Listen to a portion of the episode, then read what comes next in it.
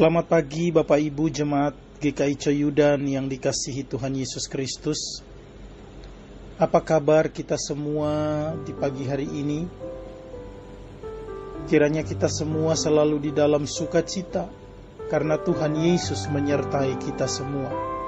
Mari sebelum kita memulai seluruh aktivitas kita hari ini, bersama-sama kita renungkan firman Tuhan yang disampaikan kepada kita melalui Injil Yohanes.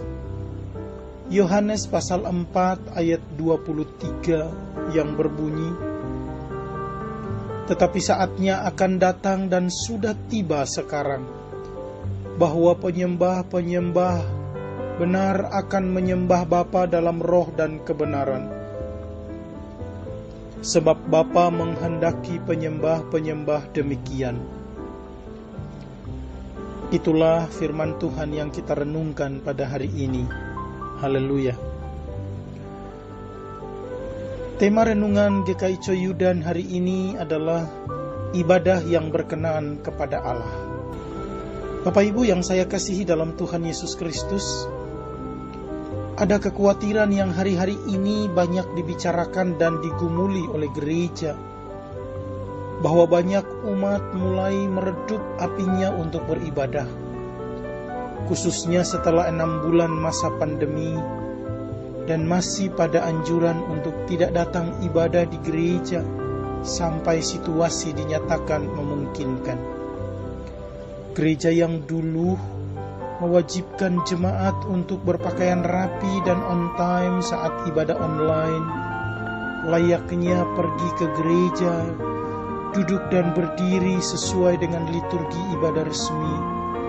Sekarang juga mulai kendor dan membiarkan jemaatnya beribadah dengan cara nyamannya sendiri-sendiri. Rasa kebersamaan yang konek antara satu dengan yang lain ternyata tidak bisa digantikan dengan ibadah online, baik tapping maupun streaming. Pertanyaannya adalah bagaimana kita menghadapi perubahan ini? Bagaimana kita bisa tetap menjaga kegairahan dalam beribadah? Ada dua hal yang kita renungkan di dalam renungan ini. Yang pertama adalah Ajaklah dan ajarlah untuk haus dan rindu mencari Tuhan, bukan mencari gereja dan pengkhotbah. Nabi Amos dengan jelas dan tegas berkata, Sebab beginilah firman Tuhan kepada umat Israel, Carilah aku maka kamu akan hidup, carilah Tuhan maka kamu akan hidup supaya jangan ia memasuki keturunan Yusuf bagaikan api yang memakannya habis dengan tidak ada yang memadamkan bagi Betel. Amos 5 ayat 4 dan 6. Ajarkan kepada semua orang dalam situasi terbatas dan bahkan dilarang untuk datang ke rumah Tuhan, baik oleh pandemi atau oleh tekanan ekonomi, tetaplah mencari wajah Tuhan. Saat ini kita harus terus menggencarkan anjuran agar keluarga-keluarga beribadah di rumah masing-masing. Hal yang kedua adalah murnikan kembali ibadah yang kudus dan berkenan kepada Allah di dalam dan melalui keluarga. Tata ibadah yang setiap hari Minggu dikirim ke semua jemaat itu telah dibuat dalam format ibadah keluarga. Di dalamnya ada puji-pujian dan doa. Dan ini bukan untuk dibaca renungannya saja, tetapi untuk dilakukan bersama dengan keluarga. Jadi murnikan kembali ibadah yang ada di dalam keluarga kita Jangan mengeluh karena kita tidak dapat pergi ke gereja, atau jangan mengeluh seolah-olah gereja tidak berbuat apa-apa. Jika ibadah keluarga sendiri tidak kita kerjakan, bagaimana mungkin kita dapat mengerjakan hal-hal besar di masa pandemi COVID ini? Karena itu, carilah Tuhan, maka kamu akan hidup. Itulah yang dilakukan oleh Raja Yosia.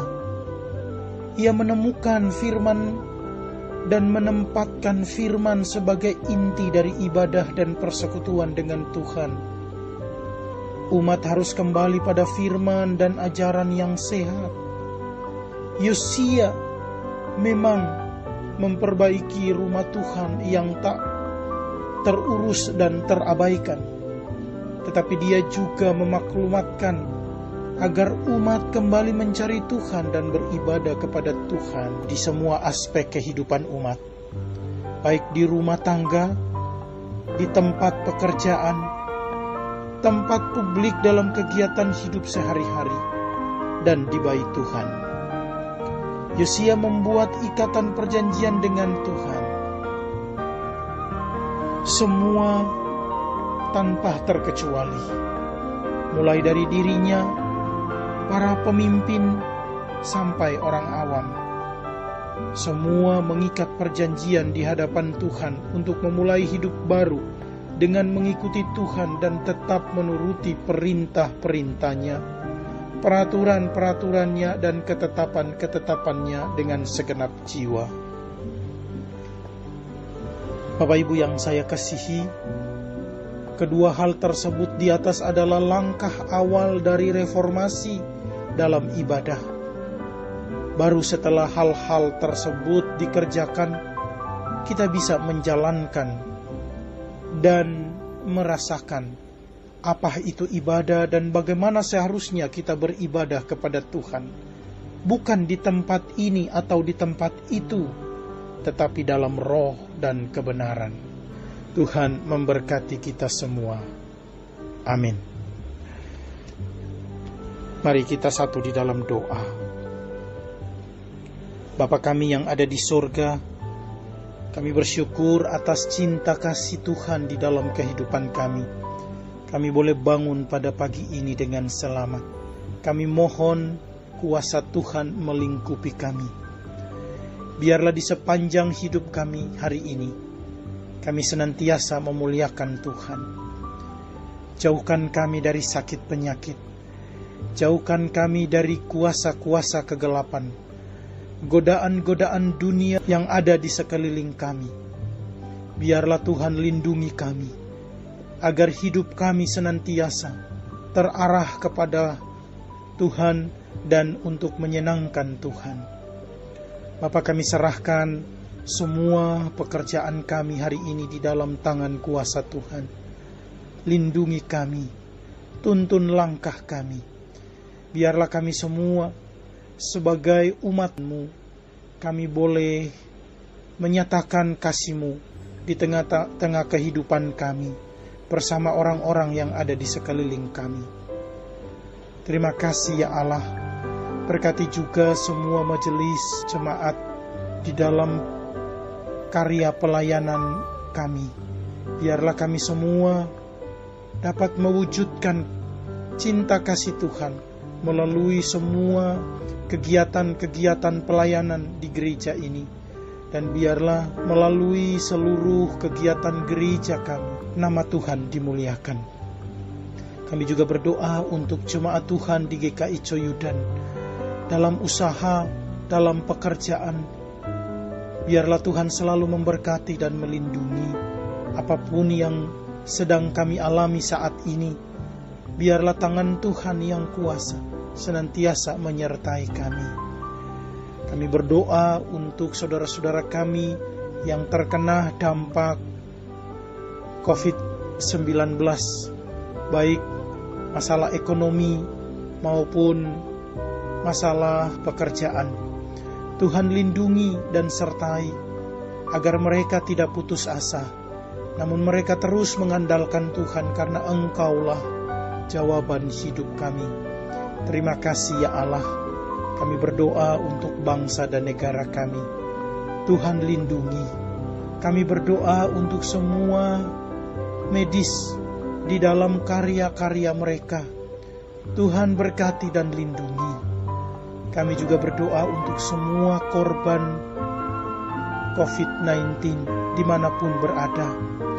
Tuhan berkati dan sertai. Terima kasih ya Allah.